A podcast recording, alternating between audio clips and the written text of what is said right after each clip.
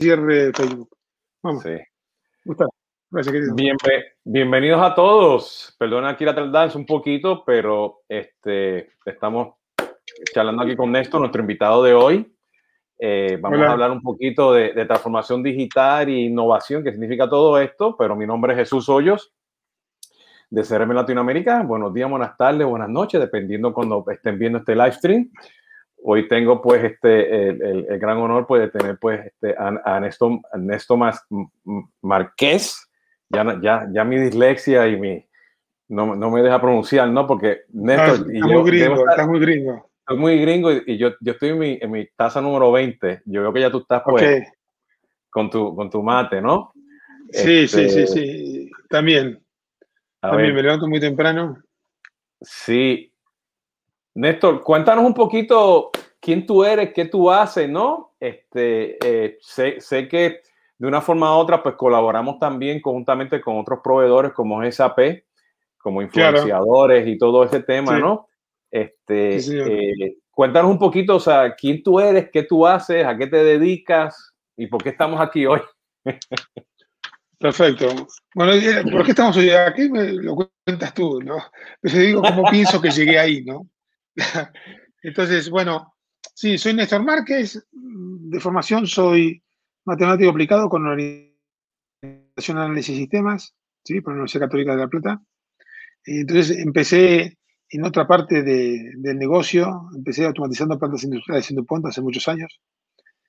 Eh, y bueno, esto me fue llevando, mismo Dupont me fue llevando más para el área de los negocios. Hice una maestría en IDEA, el Instituto para el Desarrollo Empresarial de Argentina, hace muchos años, años 93-94. Y después me dediqué, me, me, volqué más al área de marketing en Gunderman, hice buena parte de mi carrera, un tercio de mi carrera en Dupont, un tercio de mi carrera en Gunderman, pero ya es más ahí en marketing, ¿no? desarrollando data science, soy uno de los primeros data scientists en la industria de la publicidad. Y eso sucedió más o menos entre el 2000, bueno, no, perdón, entre el 95 y más o menos, bueno, hasta hace unos cinco años que me dedicaba más a la publicidad. Y hace cinco o ocho años más o menos me dedico más al tema de transformación digital, primero investigando el tema. Y hace cinco años, bueno, tengo un programa de transformación digital en TED de Monterrey. Eh, y bueno, doy mucha consultoría, asesoría de ejecutivos, que están, muchos están confundidos sobre cómo encarar este mundo digital. ¿no? Y hace cuatro años me metí en un doctorado en estudios humanísticos y estoy investigando sobre el futuro del trabajo en 2050. Antes de eso, cuando estaba haciendo mi transición, escribí este libro, Homo Singularis, La evolución del ingenio, que no tienes una copia, ¿no? Te no, hacer una copia. A hacer una copia digital, pero cuando nos veamos la próxima vez aquí en México o allá en Estados Unidos, te voy a llevar una copia física, ¿sí? Ahí está. México, México. Tenemos, que ver México, porque México es mi segunda casa. Perfecto, bueno, bueno, fantástico, va a ser un gusto. Entonces, bueno, eso para que tengas más o menos una idea, ¿no? Empecé automatizando plantas industriales, después seguí con Data Science y ahora fundamentalmente en el tema de transformación digital y el futuro del trabajo, ¿no? Mi tema de investigación en el TEC de Monterrey, que recién estaba enganchado, estoy escribiendo mi tesis como loco porque defiendo mi tesis doctoral, ahora hago la predefensa el 25, si Dios quiere, 25 a 15 de, de junio, y si Dios quiere, defiendo el 15 de julio, ¿no? Entonces, vengo así, ¿no? Sí, me imagino, me imagino. No, y más, más estás ocupado también, pues, con tu, tu, tu otro live streams, ¿no? De la nueva normalidad, ¿no? Eh, claro, claro, la nueva normalidad lo emitimos lunes, lunes y, y jueves lunes y jueves a las 6 de la tarde, 6.30 de México ahora. Y ahí hablamos un poco sobre, bueno, todo, todo esto que nos está pasando a los negocios, a las personas, a los países, a las sociedades, a las ciudades, ¿no? Tratando de entender un poquito de qué se trata.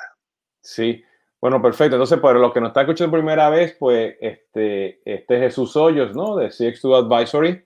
Eh, y, y, aquí, pues, este, la idea es, pues, tener una charla, pues, una conversación ¿no? del mundo de, de, CRM y CRM hoy en día es un ecosistema, son muchas cosas más, más allá del modulito de ventas. Y bueno, ya saben, estamos en, en, en LinkedIn, estamos en, en, YouTube, Facebook ahora en vivo, en Twitter y eventualmente pues en mi plataforma de podcast y, y en Instagram. Eh, Bueno, yo, yo he estado siguiendo mucho a, Néstor este, eh, en las redes sociales, ¿no? Y, anteriormente, pues nos hemos cruzado en eventos y en charlas y, virtuales y todo, ¿no? Eh, y, y yo siempre, pues, tengo la duda y lo que he visto, ¿no? Que, que mencionaste, ¿no? Que hay mucha gente que está confundida qué significa esto, transformación digital. Y yo soy uno que como que, uy, transformación digital, como que suena eso como que una pesadilla y un sueño también a la misma vez, ¿no? Eh, claro, es así, claro, sí. Y, y, o sea, y, con la pandemia, o sea, mi opinión personal, o sea, yo no sé realmente qué tanto estamos innovando y transformando. Nosotros como consumidores sí, a lo mejor. Este, y los Amazon y los Google y, los Salesforce y los SAP, pues tienen todas las tecnologías y hay empresas que tienen todos los presupuestos del mundo, ¿no? Este, pero realmente en el día a día, ¿qué tanto realmente las empresas en Latinoamérica, en México, ¿no? Este, realmente, ¿qué tanto estamos innovando y transformando los negocios? Porque sabemos que hoy en día, o sea, innovamos, sí, estamos tratando de transformar porque en Latinoamérica tenemos que estar innovando constantemente por la naturaleza de nuestras economías, ¿no? Pero estamos, viendo, estamos viendo más allá realmente de, de, una cultura de innovar ¿Cómo, ¿Cómo, tú lo ves? ¿Cómo, cómo tú estás viendo e, e, esa, esa, esa, madurez, ese cambio en el mercado, este, Néstor? Bueno, es un tema complicado porque siento que el tema de la transformación digital se estuvo, se estuvo tomando un poco a la ligera, ¿no? Se estuvo tomando un poco a la ligera porque, bueno, mucha gente decía, bueno, pues ya viene el mundo digital, las computadoras, las redes sociales, Internet, las redes sociales, ¿no? Teléfonos inteligentes, ya estamos metidos en eso. Porque, porque en general cuando se, habla, cuando se habla de transformación digital, en realidad lo que se está hablando, mucha gente entiende gracias, digitization. Ahora hay un término nuevo que se llama digitization, que sería, bueno, volver al mundo digital. Incluso me pasa con mucha gente que son Chief Technology Officers o directores de sistema, directores de tecnología, ¿no? Dice, pues ya lo veníamos haciendo esto. Bueno, lo que veníamos haciendo era eh, lo que decimos ahora digitization, ¿no? que de alguna manera era convertir flujos de datos físicos en flujos, flujos físicos en, flujos de datos, ¿no? Entonces lo, digitalizábamos de alguna manera. Cambio hoy, esa es la primera etapa, es la primera parte. Hoy ya estamos mucho más metidos, hoy estamos hablando de formas de vida, de formas de trabajo, de forma de organizarnos. Ya estamos hablando, o sea, hay, varias capas arriba, ¿no? Y creo que eso es lo que confunde. Eso confunde un poco porque eh, como que tenemos dos términos que son muy cercanos y que dan lugar a confusión, ¿no? Creo que el nombre de transformación digital no es muy afortunado porque no sé qué, cuál debería ser el nombre. Porque confunde un poco, ¿no? Porque la gente dice, bueno, yo ya me transformé, ya tengo teléfono celular, o con de cálculo en vez de libros, cuadernos. Sin embargo, cuando hablamos de transformación digital, vendría a decir, bueno, eso que ya estamos haciendo, ahora ya se institucionalizó, ya se generalizó, y eso cambia las cadenas de valores global, ¿no? Globales y locales. Entonces, yo creo que ese es el tema fundamental que nos pasa cuando, y nos confunde con la transformación digital. A mí me gusta, hay un cómic de eMarketer, creo que se llama, que genera estos cómicos, y que decía, en lugar de jugar a los. En, lugar. ¿Cómo era? ¿Qué dice? bueno, en lugar de meternos en la innovación, jugamos a lo seguro y contenemos nuestro lento descenso hacia la obsolescencia, ¿no? Y creo que eso es lo que mejor define la transformación digital, cómo vacunarse frente a eso. En un mundo que estaba avanzando muy rápido, que las cosas se están volviendo cada vez más vertiginosas, ¿Por qué? Bueno, porque lo hemos creado nosotros. O sea, no, son marcianos los que crearon este mundo, lo hemos creado nosotros.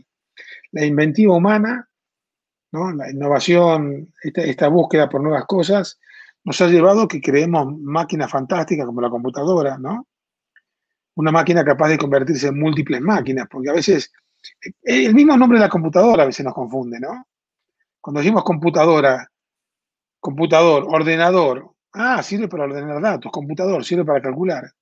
Y no, ha demostrado ser una máquina más lógica, ¿no? capacidad de, llevar, de automatizar funciones simbólicas, ¿no? O sea, yo quiero decir pensamiento más sofisticado.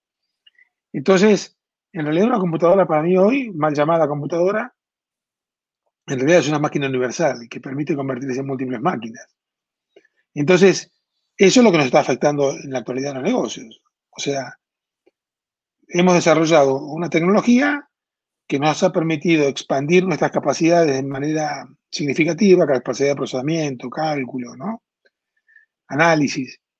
Entonces, bueno, eso nos ha permitido ir un nivel más arriba y los negocios se han quedado de alguna manera. No la utilización de tecnología de los, todos los días, sino en pensar estratégicamente. Me da la impresión que cuando hablamos de digitalización, lo pensamos táctico, ¿no? Y creo que la transformación digital se, trata de esta, de esta componente estratégica. A mí me gusta un documento del MIT que habla de cuatro pilares, ¿no? De la transformación digital. Estrategia, gente, proceso y tecnología. Y a veces da la impresión que solamente nos quedamos con el último, con la tecnología. Pero tecnología sin procesos no le sacamos provecho. Nos ha pasado en CRM, nos ha pasado.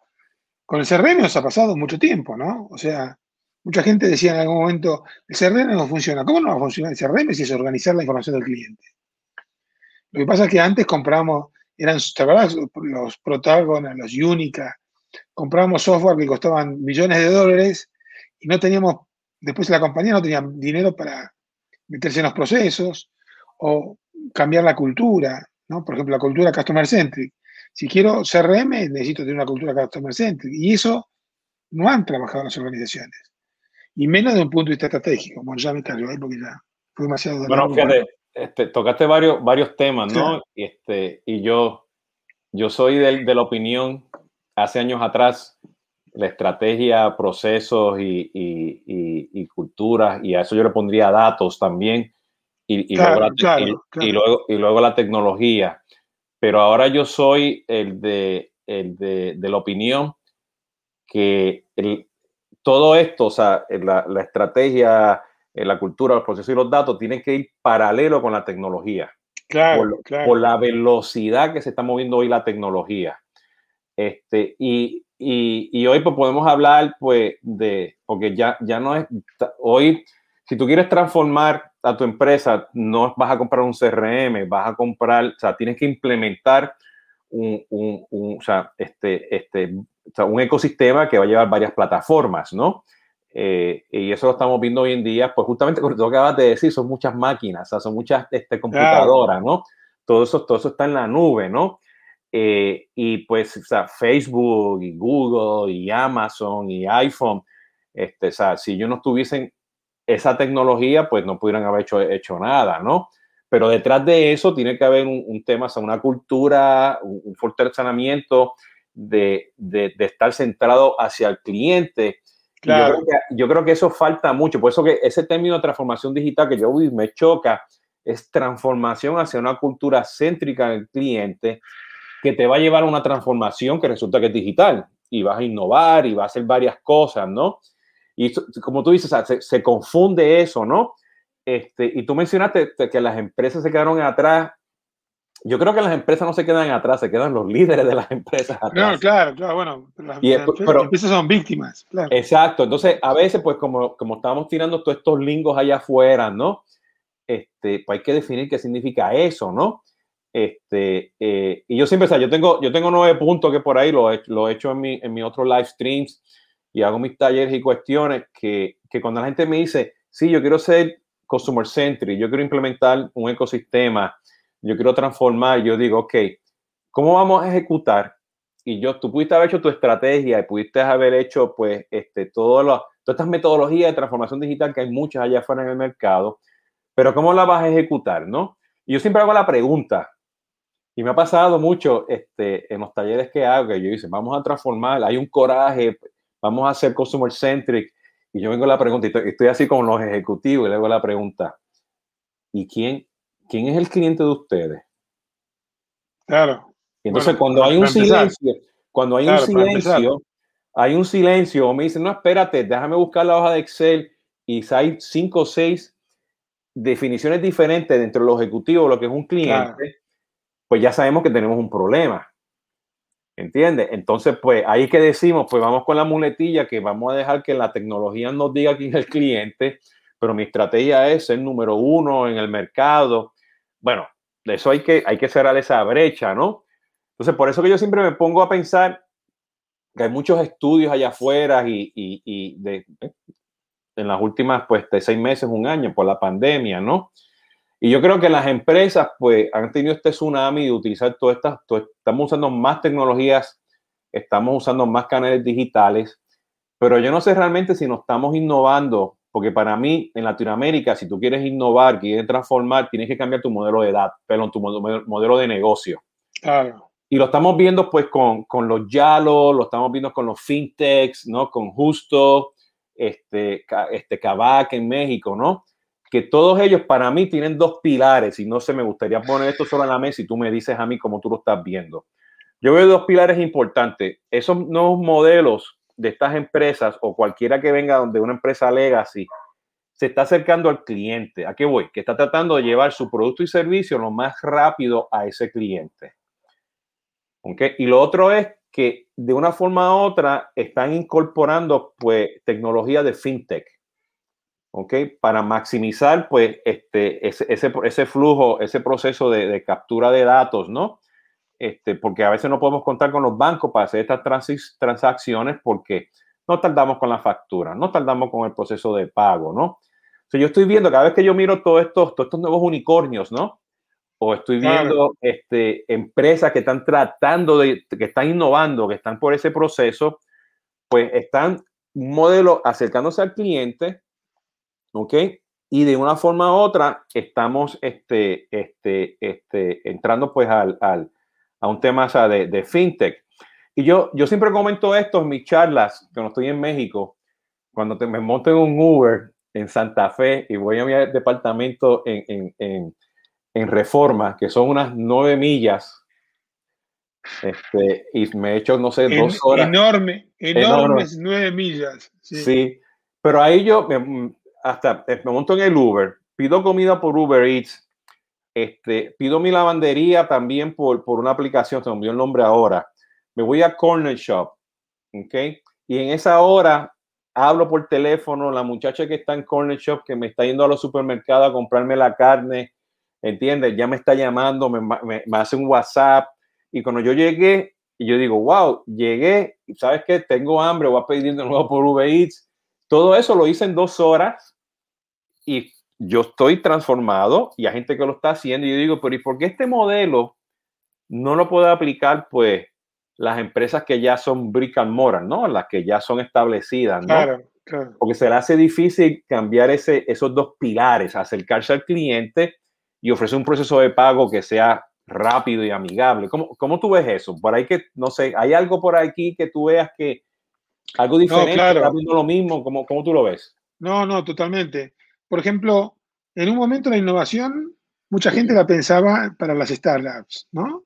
O sea, innovación significa startup. Y creo que el gran desafío es la innovación en, en las grandes compañías establecidas, ya sean compañías multinacionales o compañías regionales y locales. Y ahí es el desafío mucho más amplio. Yo, por ejemplo, una vez estaba con el director general de expansión y él me decía, yo creo que el 95% de las compañías no tienen una, no, tienen claro cómo va a ser su negocio en los próximos tres años. Y eso es terrible. O sea, ellos tienen claro cuáles son sus planes, ¿no? Pero no cómo va a ser el negocio en tres años. Y eso es terrible. Y medio como que se acostumbró, dijeron, bueno, este es el cambio. Estar viviendo en una, en una incertidumbre constante, ¿no? Y bueno, en Latinoamérica uno está acostumbrado a tener En Argentina, de donde yo vengo, pues yo vivo hace 20 años en México, porque yo soy argentino. Entonces, eh, la incertidumbre en Argentina, los argentinos tenemos un doctorado en incertidumbre, no un doctorado, postdoc en incertidumbre. Sin embargo, eso no quiere, yo no creo que eso quiera decir que estés medio mejor preparado para el futuro. Bueno, tenés ya una gimnasia, pero después tenés que aprender cómo sobrevivir con eso y cómo sacarle provecho, ¿no? Y creo que, es lo que nos ha pasado en los negocios. Nos hemos acostumbrado a vivir en incertidumbre y estar pegando manotazos al último momento. Sin embargo, lo que tengo que hacer es decir, bueno, entonces tengo que transformar mi organización para que sea ágil, para que vaya viendo los cambios en las señales del consumidor, del mercado, de la sociedad, etcétera, y pueda ir yo acomodándome a esos cambios sin que eso quiera decir que tenga que estar pegando golpes de timón y que la organización no, sepa para dónde va, ¿no? y corriendo toda la gente por un año y volver a correr a, los dos años porque cambiaron las cosas. No, eso significa entender el nuevo paradigma que estamos y siento que en Latinoamérica la mayoría de los ejecutivos de los negocios, los dueños, los pioneros de los negocios, sintieron como que la venían piloteando. Entonces dijeron, esto es transformación digital, bueno, no pasa nada, yo lo empujo para adelante, lo voy corriendo, me voy, voy haciendo los cambios que sean necesarios, sin darse cuenta que esto cada vez es más rápido. Por eso mi programa de la nueva normalidad tiene que ver con la nueva normalidad por la pandemia. Ese, concepto surgió, sí, se, popularizó con la pandemia, pero en realidad venía ya de la, la crisis financiera y tiene sus orígenes en la pandemia, en la gripe española, ¿no? Cuando las sociedades se ven golpeadas por cambios muy significativos, hablan de la nueva normalidad. Tengo un montón de gente que se pasa diciendo, no, no es la nueva normalidad, la vieja normalidad.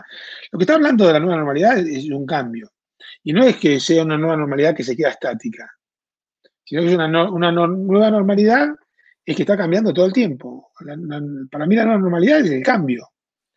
Es el que tener que estar todo el tiempo bien y, la incertidumbre en los negocios, etc.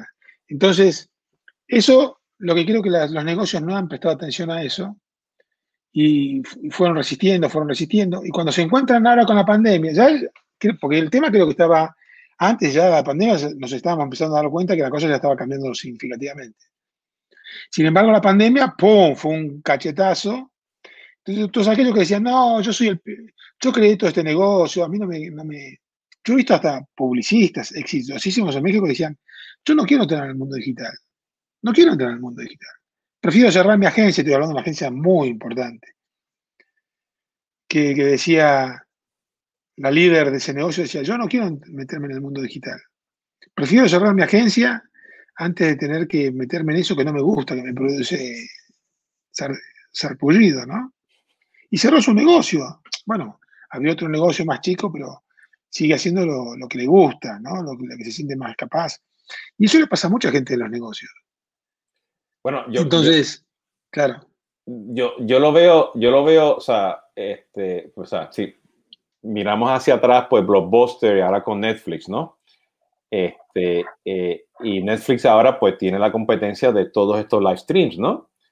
Eh, eh, y, y, yo sigo hablando más o menos el tema de acercarse a los clientes porque Netflix lo que está haciendo ahora es que, bueno, generó todo su contenido y se está acercando a sus clientes porque está generando contenido en México, en Colombia, en España, en, Alemania, o sea, y ya yo perdí la cuenta de cuánto contenido yo, mi familia consumimos de Netflix que no es contenido de Estados Unidos. Claro. ¿Ok? Ahora, es impresionante. Yo estoy viendo películas rusas, rumanas, turcas, ¿no? Antes nunca habíamos visto tanto contenido multicultural. No, para nada. Y eso que nos estamos acercando a ese, a ese, a ese cliente local y global. Este, y, pero a la misma vez, pues ahora tienes un Disney, ¿no? Y yo me acuerdo ahora, o sea, yo estoy en el Disney Plus y yo veo pues todos los, las películas de los de, de, de caricaturas, de muñequitos, ¿no? Y yo me acuerdo, ¿no? O sea, que esto, yo había el closet de mi casa hace tiempo y estaban todos los, los tapes, los VHS, ¿no?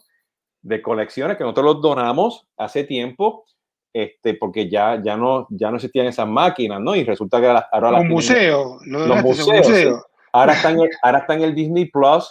Entonces, ahora que viene el tema, ¿qué está haciendo Disney Plus? Se está acercando con todo ese contenido viejo que tiene, todo ese contenido que está, se, se, trajo ahora de Marvel y, y, todas estas películas que tienen ellos, pero para poder crecer y la competencia que le está dando pues, a, su, a su Netflix es que ellos tienen que estar constantemente cambiando, innovando, y creo, creo que es el tema que estás diciendo, ¿no? Porque si, o sea, Netflix no, o sea, Netflix tiene que seguir innovando, tiene que seguir cambiando, porque si no se va a quedar atrás. ¿Entiendes? Y es lo que tú estás diciendo. Yo creo que la transformación yo creo que la transformación y la innovación es que tiene que estar constantemente en el cambio. Yo creo que eso es lo más importante que tiene que haber y eso, y eso, y eso es difícil. ¿Cómo, ¿Cuáles serían esas características que tiene que tener un CEO este, para estar constantemente cambiando? Ok, está buena esa pregunta. Yo ahí me encanta, yo estoy muy académico ahora, ¿no? Porque me estoy buscando mucho a ese tema Y en el diplomado de transformación digital que tenemos en el TED de Monterrey, eh, me gusta siempre contarles algo que vi en la Singularity University con Katie, Kate Salomon, no, me acuerdo el nombre, Kate Salomon, y que ella dice, bueno, cuatro características del líder exponencial, digamos, o del futuro, o llamémoslo como queramos, ¿no? El líder como futurista, el líder como innovador, el líder como tecnólogo y el líder como humanista, ¿no? El líder como futurista, porque de alguna manera las cosas están desarrollando tan rápido que el líder necesita desarrollar capacidades, no de ponerse, porque medio como que el rol que hemos asumido y que es una pérdida de tiempo enorme, no, yo pienso que el futuro va a ir para acá, va a ir para allá, que está todo que no sea un rol que yo hago. Si bien a veces me contestan mucho para hablar del futuro de esto, yo lo que hago es decir, mira, esto es lo que dicen los centros de investigación, los pensadores, estas son las evidencias. En realidad lo que trato de hacer es trabajar sobre las señales del futuro, ¿no?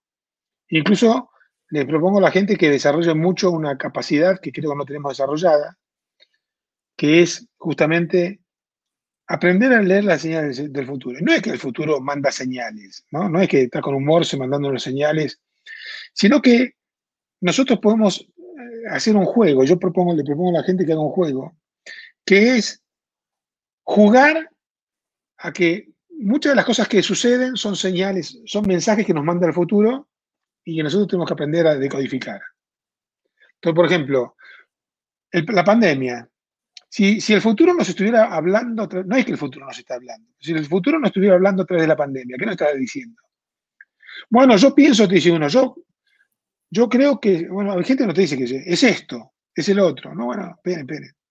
Lo primero que tenemos que hacer es tener una actitud humilde, ¿no? Diciendo, yo creo, me parece, pero también escuchar lo que dicen los demás porque el futuro no es algo determinístico. Aparte creo que eso es algo, es que nosotros estamos aprendiendo en este momento.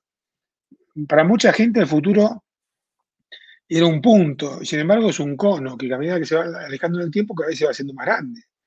Entonces el, futuro no se puede predecir. Entonces cuando todos los futuristas dicen el futuro va a ser así o va a ser así, bueno, es una, una interpretación. Lo que yo aprovecho de todo eso es, ah, me estás ayudando a entender un poquito más abrir la cabeza. Pero no tengo que tomar como que ese futuro que me está diciendo ese futurista, ¿no? Es una verdad revelada. Entonces, tenemos que aprender a, relacionarnos con el futuro, en esta búsqueda continua. Y yo propongo este camino que es el tratar de interpretar las señales. ¿Qué me dice la, qué me dice la pandemia? ¿Qué me dice cuando Elon Musk lanzó la, la Cybertruck y nos, quería demostrar que era prueba de balas? Si eso fuera una señal del futuro, ¿qué me estaría diciendo el futuro? ¿No? Entonces, yo para mí, ahí lo que me podría estar diciendo el futuro es que pensamos que las diferencias entre ricos y pobres cada vez van a ser más exageradas o el incremento de la violencia. No hay una sola razón. Lo interesante es ya empezar a abrirnos esas posibilidades, ¿no? Porque eso no quiere decir que no estamos abriendo mentalmente.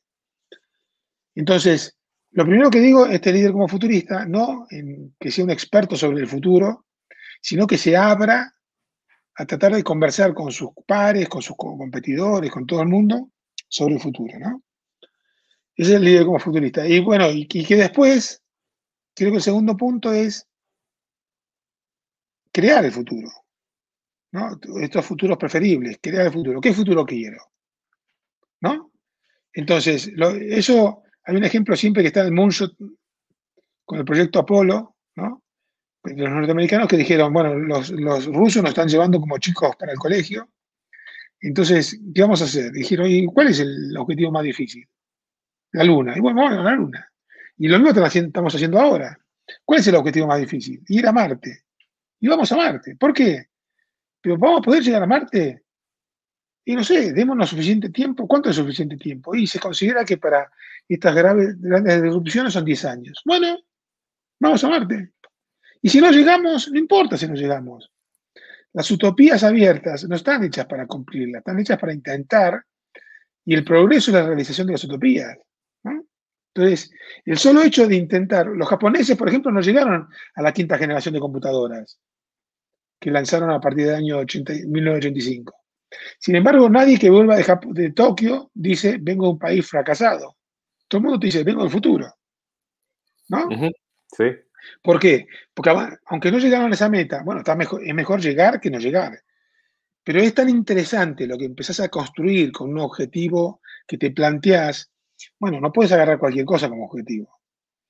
Por eso el tema de la señal que contaba recién es importante, porque por lo menos decir, bueno, ¿para dónde? Y bueno, vamos a ver para allá.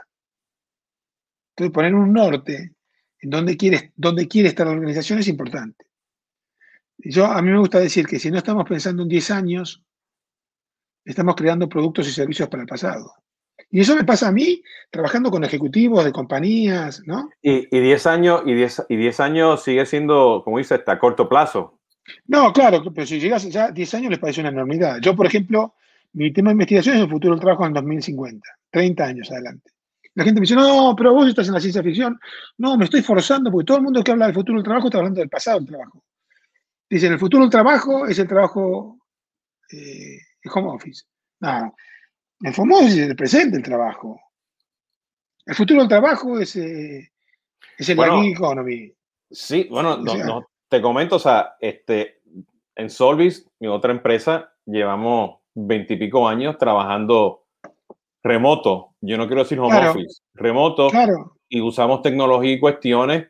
No hay una metodología perfecta, mucha paciencia, mucha confianza. Claro. Este, y estamos constantemente evolucionando y moviéndonos, ¿no? Claro. Este, inclusive te comento, o sea, nosotros veníamos de utilizar Google y Slack, este, eh, que para un mundo de startup y de agencia estaba muy bien, pero en aquellos tiempos, hablando 10 años atrás, hay muchos temas de utilizar Google y, y Slack en corporativos porque usan Office y, y, muchas de esas cosas están bloqueadas y, este, en su VPN. Y nosotros decidimos justamente tres meses antes de la pandemia pues, movernos a Teams. Este, Justamente porque no sabíamos, bueno, un tema de costo, de efectividad, este, y pues, Teams era, pues estaba ahí para comunicarnos y ahora resulta que Teams puede ahora estar por todos lados bueno, y, y Salesforce compró Slack y ya sabemos que los live streams son importantes ahora y todas estas cosas de, de eventos y, y, comunicación y colaboración, pues lo que, lo que tiene que estar ahí presente, ¿no? Son herramientas de colaboración y como tú dices, el home office es el presente, ¿sabes? no sé cuál sería el, el futuro, ¿no? Claro. ¿Entiendes? De, de, ese lado. Mira, aquí nos tienen una pregunta, este, que si puedes, podemos compartir los pensamientos de, del mercado específico. ¿Quién se pone en marcha con la transformación digital? ¿Cómo, cómo, cómo van las empresas en México y en Colombia, por ejemplo? Puedes compartir pensamientos del mercado específico. ¿Quién se pone en marcha con la No entiendo cuando dice quién se pone en marcha con la transformación digital. ¿Cómo lo interpretas la pregunta? ¿Cómo te van, cómo te van empresas en México? ¿Cómo, ¿Cómo, te va con empresas en México y Colombia? Por ejemplo, bueno, eh, no, no es fácil el tema, no, no, no es fácil, es muy difícil. Es muy difícil, primero porque eh, creo que recién tomamos conciencia, con la pandemia muchas, muchos de los negocios tomaron conciencia que tenemos que vender en línea. pero en línea, cuando me vienen y me dicen, bueno, nosotros estamos transformando digitalmente, vendemos en línea. No, pues eso ya no es más innovación, eso es parte del pasado. Son los facilitadores, CRM. A mí me pasó con compañías, no voy a decir los nombres, ¿no? Pero trabajar con los equipos proyectos estratégicos, me decían firmar informe de confidencialidad, base de datos única al cliente. Eso ya tiene 20 años, no jodan, eso tiene 20 años. Bueno, pero nosotros no lo hicimos. Bueno, pero eso no me puede decir que ese es el, el moonshot de la compañía. Pues no estamos hablando dentro de 20 años, estás hablando de hace 20 años. No estás hablando de 10 años para adelante, estás hablando de 10 años para atrás. Bueno, yo, yo, yo, estoy, yo estoy hablando con, con empresas que lo que estoy viendo es, yo quiero hacer todo eso, que, no hice y que ya hace 20 años te están haciendo, pero lo que perfecto. pero lo quiero hacer simple. Y, aquí, y aquí, bueno, aquí que yo vengo, ¿cuál es la definición de simple? Claro. ¿Entiendes? Porque simple, simple, vas a hacer lo mismo siendo simplicista, ¿entiendes? Y estoy hablando, pues, de diferentes, este, este, lo estoy viendo en Costa Rica, lo estoy viendo en México, lo estoy viendo en Colombia, lo estoy viendo en Perú, donde quieren simplificar lo que ya tienen para poder innovar. Entonces yo digo, pero ¿cuál es el contexto del negocio? Porque es vender más, reducir costos, pero ¿cuál es el modelo del negocio? Porque, ah, pues yo voy a seguir pagando pues por, por los sistemas bancarios, tienen que ir y, este, este, imprimir la factura y cuestiones. Yo, entonces, estás haciendo más simple con, con conceptos viejos que hoy en día, pues tú tienes que traer un fintech, o sea, tienes que traer un proceso de pago y que todo esté ahí mismo, que sea fácil, ¿no? Y cómo tú vas a llevar tu producto y servicio a tu cliente mucho más rápido. Entonces, pues, como tú dices, o sea, e-commerce no es transformación digital, ya eso está pasado, es cómo vas a hacer tu e-commerce, cómo vas a hacer la última milla, cómo vas a ofrecer ese servicio con la sonrisa. ¿Cómo lo proyecto hacia el futuro? Me pasa, estoy en el diplomado de AMBO, de Asociación Mexicana de Venta Online, ¿no? Entonces, cuando estamos hablando, me decía, bueno, vos tenés que hablar más de transformación digital, porque obviamente estás un diplomado de transformación digital, de venta online. Yo decía, no, pero déjame que los ayude a cómo construir el e-commerce del futuro. Y les encantó, ¿no? Cómo construir. Dice, pero ¿cómo eso? Claro, porque si todos salimos con el e-commerce de hoy, mañana vamos a encontrar todos tratando de hacer lo mismo y vamos a tener un problema. Tú no tienes e-commerce, ok, perfecto. Tienes que resolver ese e-commerce. Y si lo haces simple, me parece fantástico. Tiene que ser simple para que la organización, pero si lo haces si haces e-commerce, que está todo el mundo haciendo eso, y lo haces simple, seguramente vas a estar haciendo lo mismo que están haciendo los demás. Mira, yo, Bueno. Ah, no, sí, claro, ¿y cuál sería? Además, cerrar el comentario. Entonces, claro, ¿y entonces qué debiera hacer como para estar un poquito en adelante? Bueno, piensa dónde quieres que esté, dónde va a estar tu consumidor en 10 años, dónde, vas a estar, dónde quieres estar tú como compañía dentro de 10 años. Entonces digo, bueno, construye el e-commerce que hoy necesitas, pero empieza a mirar algunos aspectos de dentro de 10 años, porque eso te va a la diferencia. Vas a encarar las soluciones con otras características. ¿Entiendes? Porque creo que hemos estado demasiado tiempo copiándonos con la competencia, entonces no se nos caía una idea. Claro, era el mundo de los mediocres, ¿viste? O sea, todos estábamos mirando lo que hacía el otro y a nadie se le caía una idea. En cambio, estos, estos tiempos que se nos están presentando, nos exigen que veamos, bueno, ¿Y cómo voy a hacer para sobresalir de la manada? ¿no?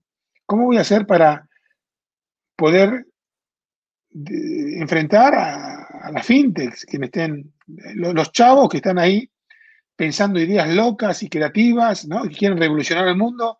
Bueno, ¿cómo hago para prepararme y no quedar desnudo y que venga un tipo con una idea y por el solo hecho de haber pensado un poquito distinto, se queda con una buena tajada del negocio?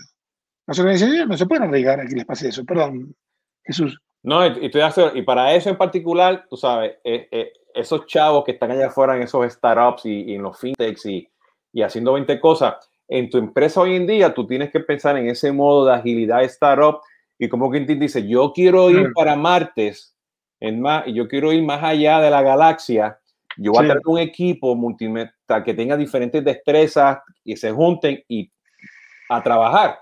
¿Entiendes? Y eso yo miro a ver cómo lo traigo eventualmente a, la empresa y empecé a hacer el cambio. Mira, yo, yo hablé con, un puertorriqueño que tiene un restaurante en Seattle y 30 días después de la pandemia él dijo a sus clientes, ustedes jamás y nunca van a volver a mi restaurante. Sí. Se acabó esto. Yo voy a llegar a ustedes.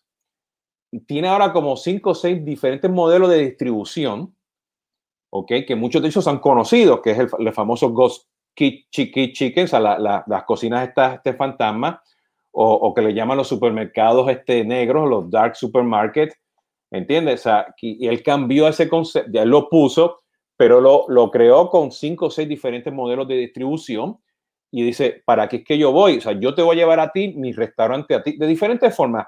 Comida preparada, te enseño a cocinar, me compras los ingredientes, me compran las matas, me compras, este, yo, yo, yo te crees, voy a crecer los tomates y tú los compras aquí y te doy las, la, te enseño cómo cocinar virtualmente, porque me dice, yo no puedo ir ahora y, y, esperar por el gobierno o por las otras empresas o por la asociación de restaurantes o por los que están a favor o en contra de las máscaras y cuestiones. Yo tengo que empezar ya cinco o seis años al frente de mi modelo y lo tengo que cambiar y tomó esa decisión. Y hasta ahora él no piensa abrir el restaurante de regreso. Entonces, por ahí que va el tema, por ahí que yo lo estoy viendo, o sea, ese, y yo creo que tú, tú, lo estás diciendo, o sea, hay que crear ese futuro. Claro, claro, claro. Así, así de simple, así de simple. Y, el tema, la gente dice, bueno, pero ¿qué futuro creo? Bueno, por eso te contaba recién lo de las señales, ¿no? Porque de alguna manera de las, jugando con las señales, vas a decir, ah, el otro día, por ejemplo, estábamos haciendo con un grupo en, el, diplomado de transformación digital en el TEC, y unos habían elegido eh, Cinemex, ¿no? Entonces, bueno, nos pusimos a jugar un ratito, un ratito. ¿Cuál podría ser un futuro deseable para Cinemex? Y salieron unas ideas impresionantes. Y la gente me dijo, Néstor, esto es impresionante, porque las ideas que están saliendo son muy buenas, son muy revolucionarias. Y, le digo, pero salieron en un ratito. dice, pero esto es mágico. No, no es mágico. Es cuando, cuando uno, porque siempre te dicen, sean innovadores, sean disruptivos. Y la gente no sabe cómo ser disruptivos. Bueno, hay muchas fórmulas allá afuera para llegar a eso. Yo te planteo una que me, pareció muy interesante y tiene que ver con el, pensamiento y diseño de futuro. ¿no? Me parece muy interesante. ¿Entiendes? Pero hay otros que tienen otras, otras formas de abordaje que también son interesantes, porque acá lo que se busca es salir, despegarnos de lo cotidiano y despegarnos del pasado. ¿Por qué? Porque en el pasado hay un montón de reglas que decían, si tú haces esto, sos exitoso, si tú haces esto, sos exitoso, si tú haces esto, sos exitoso. Esas eran las reglas del pasado. Si tú, tú tienes una licenciatura, vas a ser exitoso hace mucho tiempo ya que tengas una licenciatura, seas un ingeniero, ¿no? No te asegura que seas exitoso. Eso era exitoso, eso era una fórmula del pasado. Lo mismo pasa con los negocios. después dijiste, bueno, tengo que tener una maestría. Bueno, ahora te haces una maestría y tampoco eres exitoso. Tienes lo necesario para no caerte al abismo, pero no, una maestría no te garantiza ser exitoso. Un doctorado inclusive. ¿Viste? Hoy haces un doctorado y no es que vas a decir, ah, me voy a cansar de ganar dinero. No. Estás incorporando otras herramientas, ¿no? Pero él, es, la base para que ahí construyas. Bueno, después es lo que construyas. Y por eso que el tema, claro, entonces e, ese es el gran desafío en este momento. No, yo creo que, o sea, si miramos pues a, los componentes de, de, estrategia o sea, cultura, gente, tecnología y, y, le ponemos datos ahí, yo creo que poder tener, o sea, tú como líder de tu empresa, tienes, o tienes que estar rodeado de estas personas que quieren aprender y quieren ah, este, leer esas señales del futuro, ¿no? Eh, eh, y están en todos lados, esas señales están en todos lados, ¿no? Este, en los live streams, en, en, en, los trabajos de investigación, en, los datos de tu CRM, en libros, películas, claro. Este, y, y, mucho de esto yo sigo diciendo es que o sea, tenemos que estar constantemente en este proceso de aprender, ¿no? Este, y ese aprendizaje no es lineal. Eh, y lamentablemente, pues como estamos día a día, pues encerrados en lo que queremos hacer, vender y bajar los costos, se nos olvida que tenemos que aprender de estas señales del futuro, ¿no? Por ahí, este, que yo creo que es algo este, importante, ¿no? Este, eh, Néstor, nos queda, como ejemplo, nos queda como unos cinco minutos, era para darte el... Sí. No, solamente una reflexión. Por ejemplo, viste que ahora en LinkedIn, LinkedIn hay un montón de preguntas, ¿no? Bueno, uno podría agarrar cualquier cosa y decir, bueno, entonces, ¿y por qué hay tantas preguntas en LinkedIn? Si antes nos la pasábamos hablando diciendo cosas, yo pienso, yo creo, ¿no? Y ahora resulta que todos nos volvimos locos con las preguntas. Bueno, ahí, si lo analizáramos como una señal, ¿qué nos puede estar diciendo eso? Que cada vez los interrogantes son mayores, que, tenemos que, estamos entrando en un mundo en el cual antes contratabas a la gente porque la gente iba a tener las respuestas. Y ahora vas a contar a la gente porque tiene la actitud para encontrar las respuestas. ¿Sí?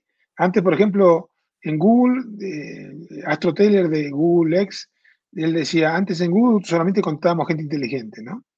Y ahora no solamente buscamos gente inteligente, sino que buscamos gente que aparte de ser inteligente, tenga una, actitud de aprendizaje, de cambiar su forma de pensar. En el pasado no, viste, vos llegabas y, y tenías que llegar con cosas categóricas. Sin embargo, las compañías están buscando gente que diga, bueno, venís con un stock de conocimiento, pero está, si alguien te dice en una mesa lo que acabas de decir, mira, yo no pensado esto, esto, que tú vas a decir, ah, me gusta esa idea, es mejor que todo lo que, lo estoy diciendo yo hace una hora. ¿Por qué? Porque las preguntas no están claras para los problemas de negocios en este momento. No, fíjate, y y, la cuestión este también es, solamente, no solamente aprender esas señales del futuro, pero este, eh, poner filtros a, a, ese ruido que está allá afuera. Claro. Porque eh, o sea, hay tantas preguntas, hay tantos canales, hay, hay tantos este, este, temas, interacciones digitales o no digitales, que, que, hay que ponerle ese, ese filtro. Y, hoy, lamentablemente hoy, pues cuando estamos en un café, nos estamos tomando pues una cerveza, comiendo unos tacos, un buen asado, pues esos filtros los vemos físicamente, ¿no? Y físicamente vemos que entra por aquí uno y entra todo por allá, o sea, eso lo estamos percibiendo y yo creo que tenemos que, que aprender, tenemos como este, este, o sea, para empezar a trabajar en esta, en esta innovación y transformación, a quitar ese, ese ruido, ¿no? Porque hay demasiado filtro allá afuera, pero hay demasiado Tenemos que ser críticos, más que nunca. Creo, fíjate qué interesante, ¿no? Por un lado tienes que estar abierto a nuevas ideas, pero por otro lado, otro lado tenemos que estar más críticos que nunca, ¿no? Entonces, por ejemplo, yo, por ejemplo, me enojo mucho con la gente que anda con las teorías conspirativas, ¿no? Me molesta mucho eso, ¿no? Porque incluso, claro, siento que nuestra, nuestra incapacidad para explicar determinados fenómenos que tratamos de inventar cualquier estupidez y repetirla. Pero sin embargo, trato de escucharlas. ¿Por qué? Y bueno, porque no sabes lo que es una teoría conspirativa o lo que puede ser realmente una, una, oportunidad o una señal de algo que por ahí no veníamos entendiendo. Entonces, tenemos que estar abiertos a todas las, a oportunidades, pero siendo críticos para decir, a ver, a ver, me están vendiendo algo serio, algo formal, porque te das cuenta rápidamente. Me acuerdo una vez que había una venezolana que, una modelo, creo que era una, actriz, y que te hablaba, y te, hablaba como si fuéramos todos idiotas y ella hubiera sido la única iluminada. No, no me acuerdo cómo se llama la tipa. Pero aparte, y te decía, no, porque ¿cómo sabe Lysol, un producto ¿no? desinfectante? ¿Cómo sabía que del coronavirus y todavía el coronavirus no estaba inventado? Claro, el coronavirus tiene mucho tiempo con nosotros, no el COVID-19, ¿no?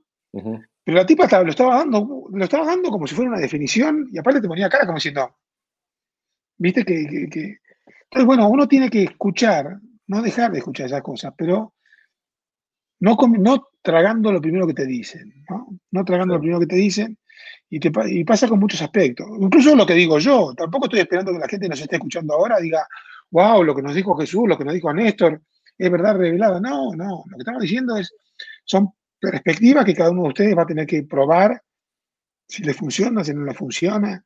Estas, cosas, estas cuatro cosas que te decía recién, líder como futurista, líder como innovador. Líder como innovador sería, sabe dónde, dónde está y dónde quiere ir y traza puentes, ¿no? El líder como tecnólogo no tiene que ser experto en todas las tecnologías tiene que entender para qué sirven las tecnologías. es imposible conocer todas las tecnologías. Los chavos lo saben eso. Se agarran un par de tecnologías y tratan de ser expertos en eso, pero saben que el resto tiene que saber solamente para qué sirven. Y fundamentalmente el último es el líder como humanista. ¿Sí? Ese para mí más es más importante. Claro. Entonces, cuando hoy hablamos de Customer Focus, bueno, Customer Centric, yo creo que hoy tenemos que ser Human Centric, Planet Centric, Life Centric, ¿no? las organizaciones tienen que adaptarse a todo eso, porque, ¿por qué? Y porque si terminamos de arruinar el planeta, no hay negocio para nadie, ¿no? Bueno, fíjate, y, con todo esto que está pasando ahora de la pandemia, ¿no? Que este 1 o 5%, 10% de la población que está afectada de una forma u otra, o empieza a ser un chif en algo, ¿no? El chif este que estamos viendo ahora que se están yendo de las ciudades a, a, a las zonas rurales, ¿no? Eh, este chip que estamos viendo ahora del de, el, Universal Income, ¿no? Que lo estamos viendo de una forma u otra en varios países o, con los programas de desempleo que tiene Estados Unidos. Este, que si ahora me quiero acercar, eh, que eh, educar a, a mis hijos en la casa, no quiero que vaya a la escuela, ¿no? Este, hay una serie de tendencias que están pasando que hay que empezar a, entender esos, datos para, para, poder definir ese, ese, ese, ese futuro, ¿no?